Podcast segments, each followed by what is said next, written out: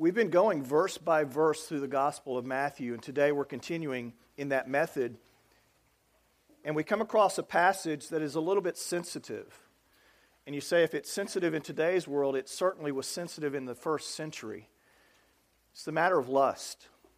And Jesus talked about it in the context of the Sermon on the Mount because he, he wanted to expose some things that were true about this, this very topic. And he's trying to connect.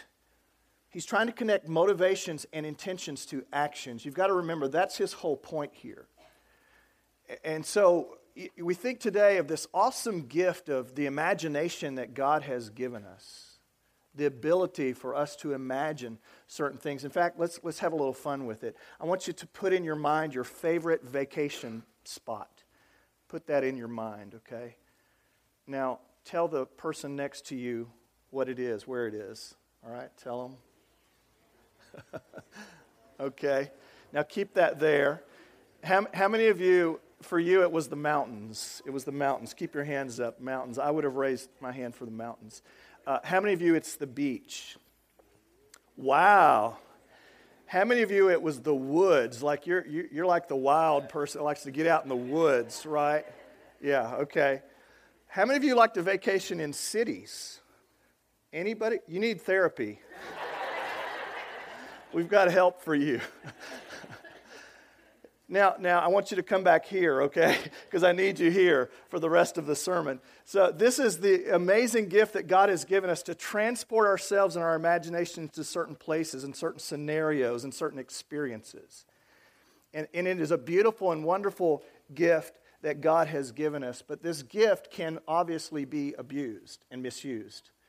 Years ago, I remember a guy telling me about a conversation that he had in his mind with his boss. It was an anger fantasy. Any of you ever have anger fantasy? Right? And he talked about yelling and cursing at his boss in his mind, of course, and punching him in the face. And I said, You really thought that? He says, I've thought about it dozens of times. so, this imagination can bring good things into our lives and can actually bring harm and can be very destructive. And this is what Jesus is going to be talking about today is the destructive force of the imagination. Now, remember, he's using this literary device where he's saying six times he's saying in the Sermon on the Mount. It began last week when we were talking about hatred. Hatred begins in the heart, is what he said. And it leads to murder in the heart. He basically said, listen, you can murder with your hands, but you can murder other people with your heart too by hate. And so he says this phrase, You've heard it said long ago, but I say to you. Six times he does that. You have heard it said long ago, but I say to you. Now, this little device is used for two purposes. We pointed them out last week. The first purpose is this He's trying to get people to see that His kingdom concerns matters of the heart. In the context of a religion that was very externally based, of a religion where only looks on the outside mattered most, Jesus was saying, No, your heart matters. And my kingdom is a kingdom of the heart. And what's in your heart is important as well. Jesus in the Sermon on the Mount is saying, What's in your heart? He's saying it all throughout the Sermon on the Mount because he's saying what's in your heart really determines your true self. And weeks from now, we're going to talk about that in more detail. What's in your heart? The second reason that he uses this literary device is he's trying to convince self righteous people that they fall short of God's standard. Remember the context. He was speaking to religious leaders that believed that they were justified in their righteousness before God. And they said, Well, we've never murdered anybody. But Jesus is saying, Listen, when you've hated in your heart, in God's economy, in God's standards, it's just as if murdering them. And so Jesus is saying, Listen, you don't measure up. No one meets God's ultimate standards of holiness and perfection. If we were to earn our way into the kingdom of heaven on our own merit, we'd have to be perfect, and none of us are perfect. He's trying to get these self righteous, prideful, arrogant people to see that they're not perfect, and they're having a hard time doing it. So Jesus connects God's standards to matters of the heart. Now look in verse 27 of Matthew 5. This is the passage we're looking at today. Verses 27 through 30. Look at what Jesus says, and he begins a discourse about adultery, actually. It's in this context. And so he begins it this week. We're going to talk about this matter of lust. And then next week, it's in the context of marriage and divorce. We're going to talk about those next week. Look at what he says. You have heard it said, You shall not commit adultery. But I say to you, there's that device. But I say to you that everyone who looks at a woman with lustful intent has already committed adultery with her in his heart. Again, connecting intentions to actions. Verse 29 If your right eye causes you to sin, tear it out and throw it away. For it is better that you lose one of your members than that your whole body be thrown into hell. And if your right hand causes you to sin, cut it off and throw it away. For it is better for you to lose one of your members than that your whole body go into hell. These are strong countercultural words. Think of the context of the propriety of the first century. Think about Jesus even saying these words publicly. And yet they're powerful because they're true. He's right on the money. And so, what he does here in these verses, he points out really three things. First of all, he points out the problems, the deepest problems of the heart of these people that were there, the real problems, the real issues of the heart. That's what he's doing. Then he points out the symptoms of that problem. What is the true symptom? How is that problem expressed? And then he offers a solution. So let's look at the problems, first of all. They're really threefold. This is what these people were doing. And this is, this is basically what he was challenging them about. First of all, they were dishonoring marriage. Now, we'll see more of this next week when we talk about it in that context. But they were dishonoring the marriage vows. These religious leaders you see, they were thinking that they were being true to their marriage because they have never participated in the act of adultery. Jesus is connecting that idea to the heart, though, remember. And he's basically saying this adultery means, in God's economies, in, in God's eyes, it, it doesn't mean merely cheating, but it means unfaithfulness to the covenant that you've made to God and you've made to your spouse. And Jesus is saying you can do that in your heart. You can dishonor your marriage and you think you're righteous, but I'm here to say to you that you're dishonoring your spouse. You're dishonoring your wife. You're degrading your marriage by the way that you're looking at other women. And you think you've not committed adultery, but I say to you that you've done it in your heart. They're degrading the marriage relationship. Secondly, they're objectifying women. And it was taking place back then, but boy, there's a lot of this going on today. Folks, let's just be honest. There's a lot of it going on today. Women being looked upon as mere objects. I've said it before, I'll say it time and time again that the New Testament elevates the place of women in the marriage and in society. Where would you be, women, without Jesus and Paul? Where, where Paul would say a man ought to lay down his life for his wife. The, the symbol of the love that a husband should have for his wife is the cross.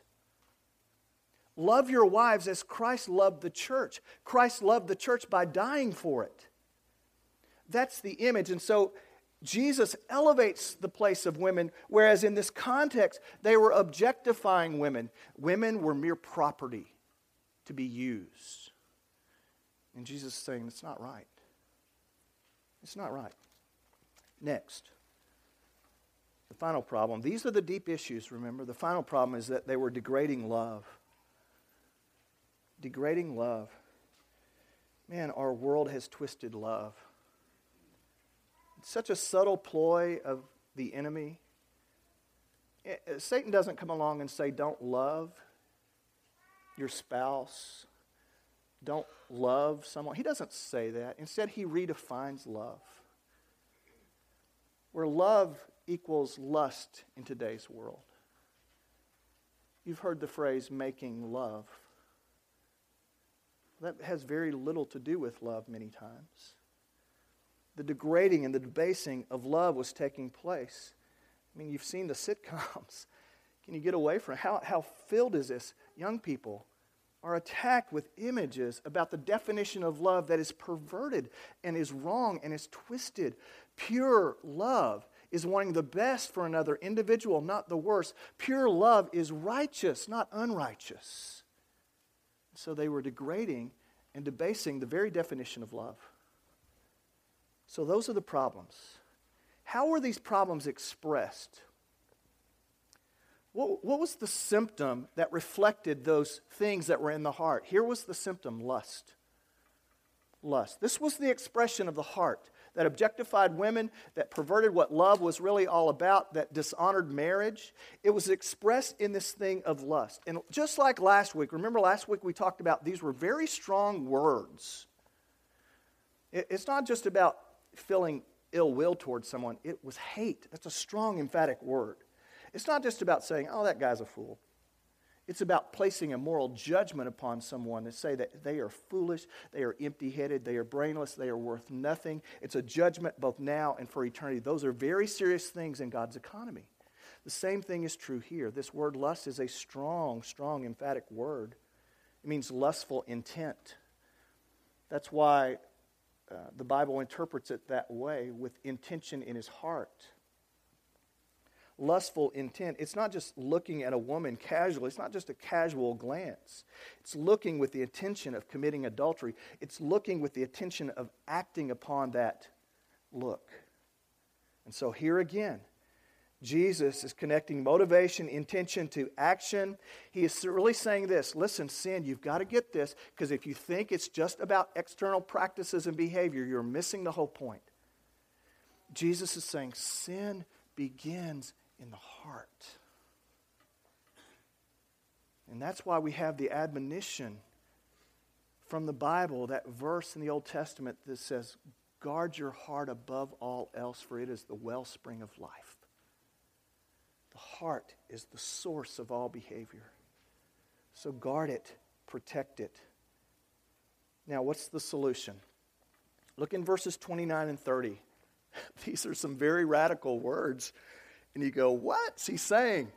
Look at verse 29. Jesus says, Listen, if your right eye causes you to sin, tear it out and throw it away.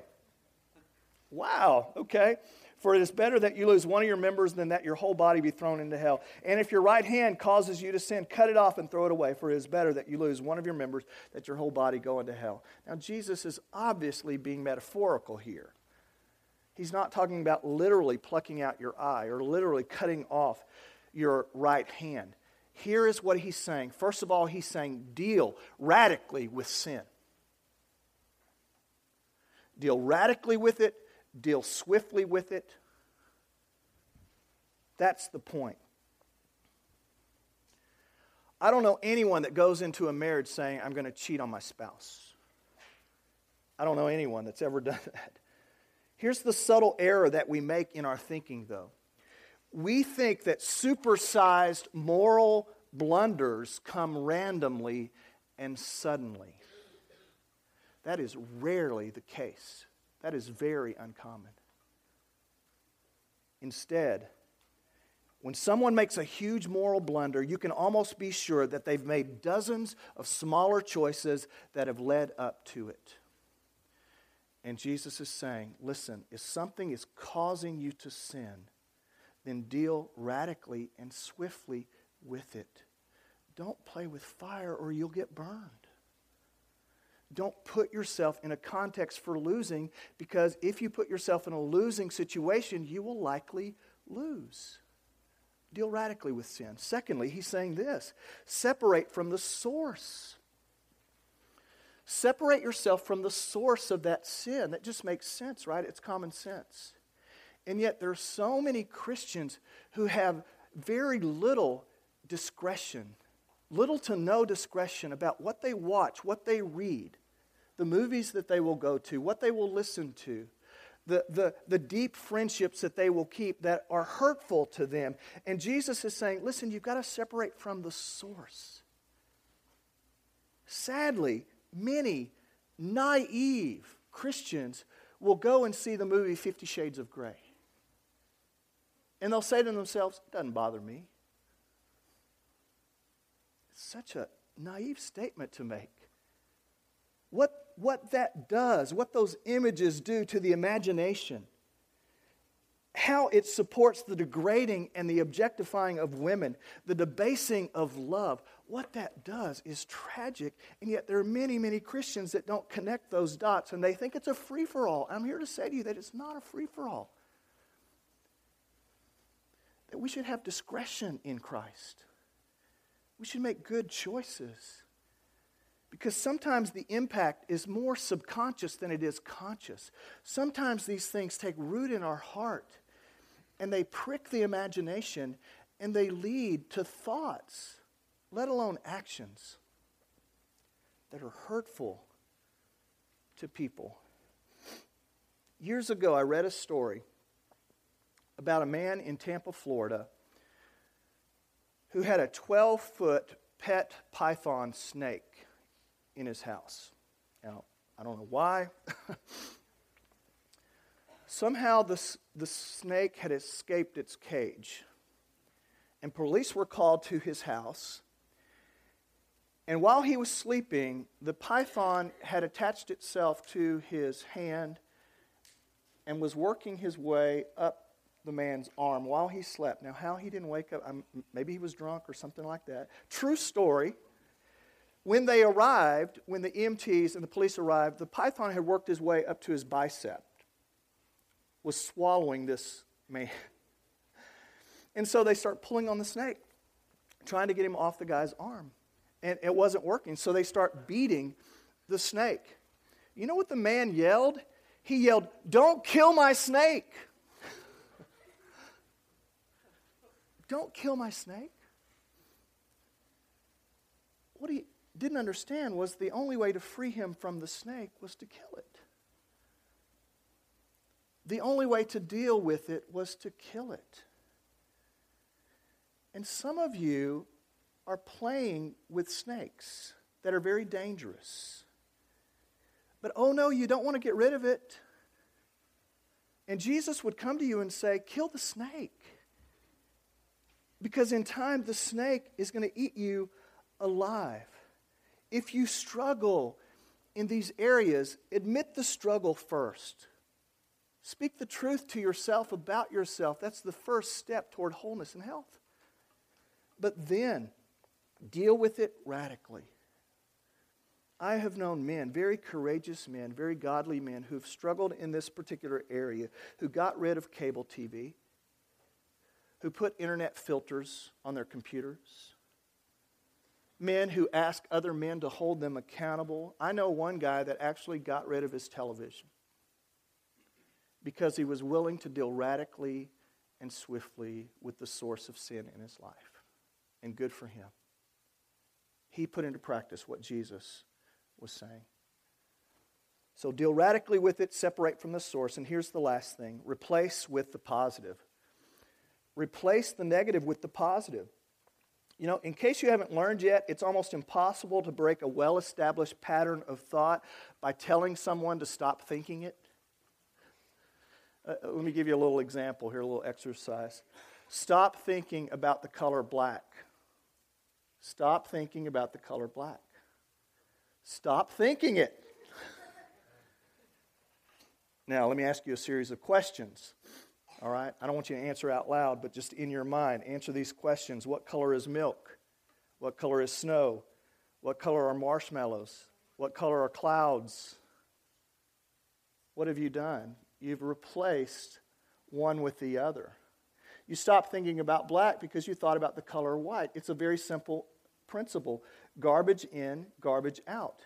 Good things in, good things out. You don't get rid of darkness by focusing on getting rid of it.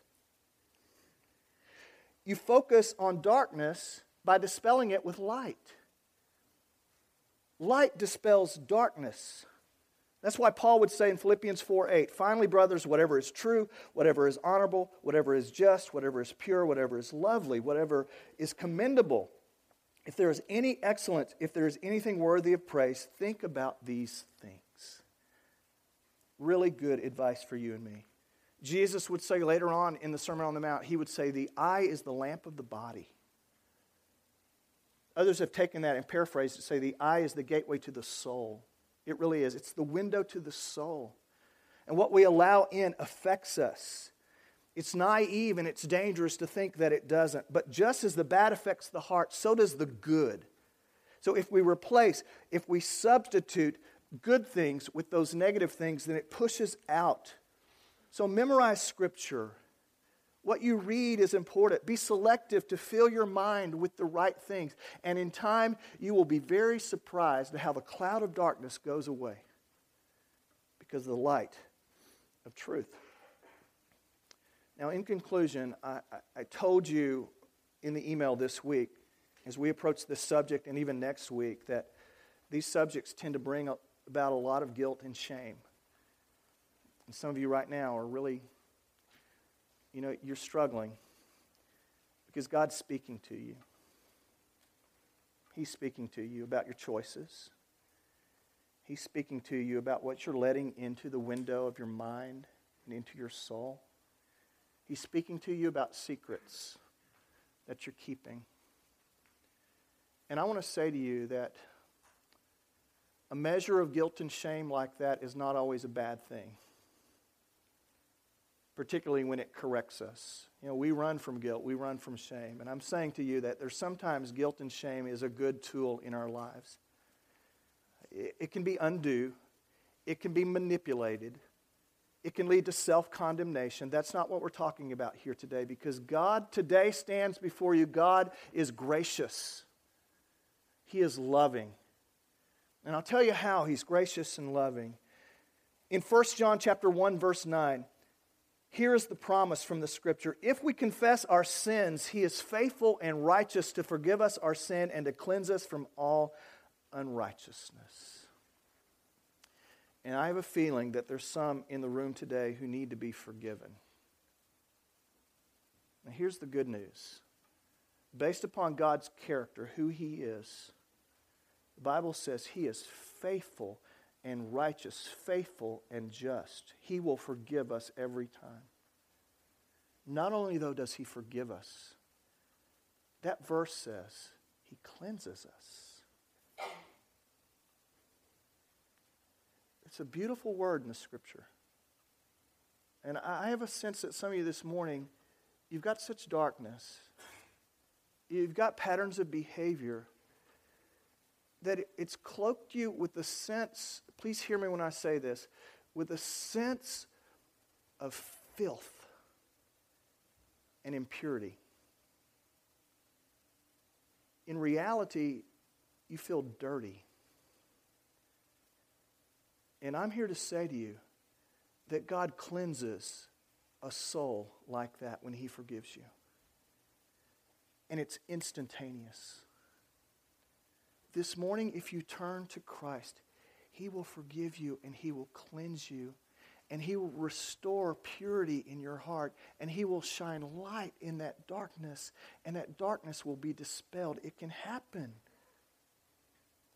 by your confession, by your willingness to let God forgive you and cleanse you. We're talking about the kingdom of God, the kingdom within. It's all about now God reigning in our lives, that God being king within, that we allow Him to be the king and the Lord of our lives. And that means to cooperate with Him in the processes of becoming holy. It means to heed His word, to do what He wants. And if we will have the courage and faith to do that, then we will see a different kind of life result. Here's the other thing that's true, though Another way that God is gracious and loving is for Jesus to speak words to us just like he did today. He loves you too much not to tell you the truth. And I don't know about you, but I'm thankful that for that kind of love. Because I don't need more of what I want to hear. I need more truth in my life.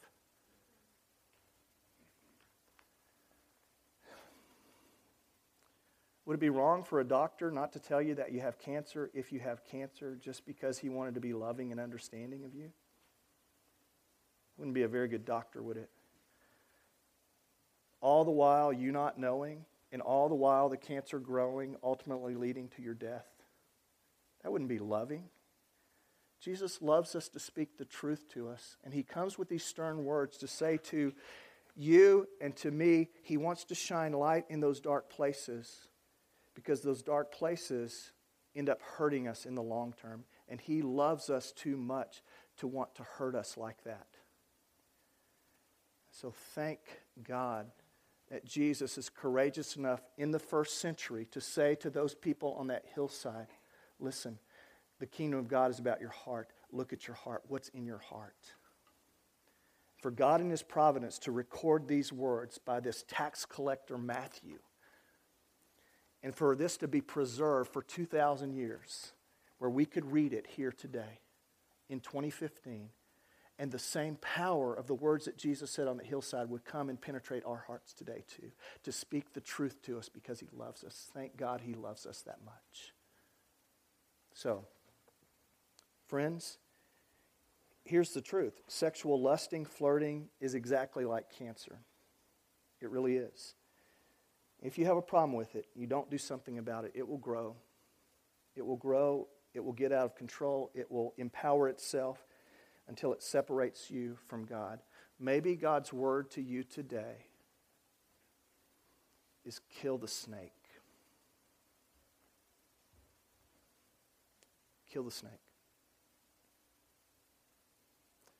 And then begin to walk in the light of God's love, to walk in the grace, knowing that He forgives you, that He cleanses you, and that every time you mess up, and there'll be those times, it will happen, there's a God who stands ready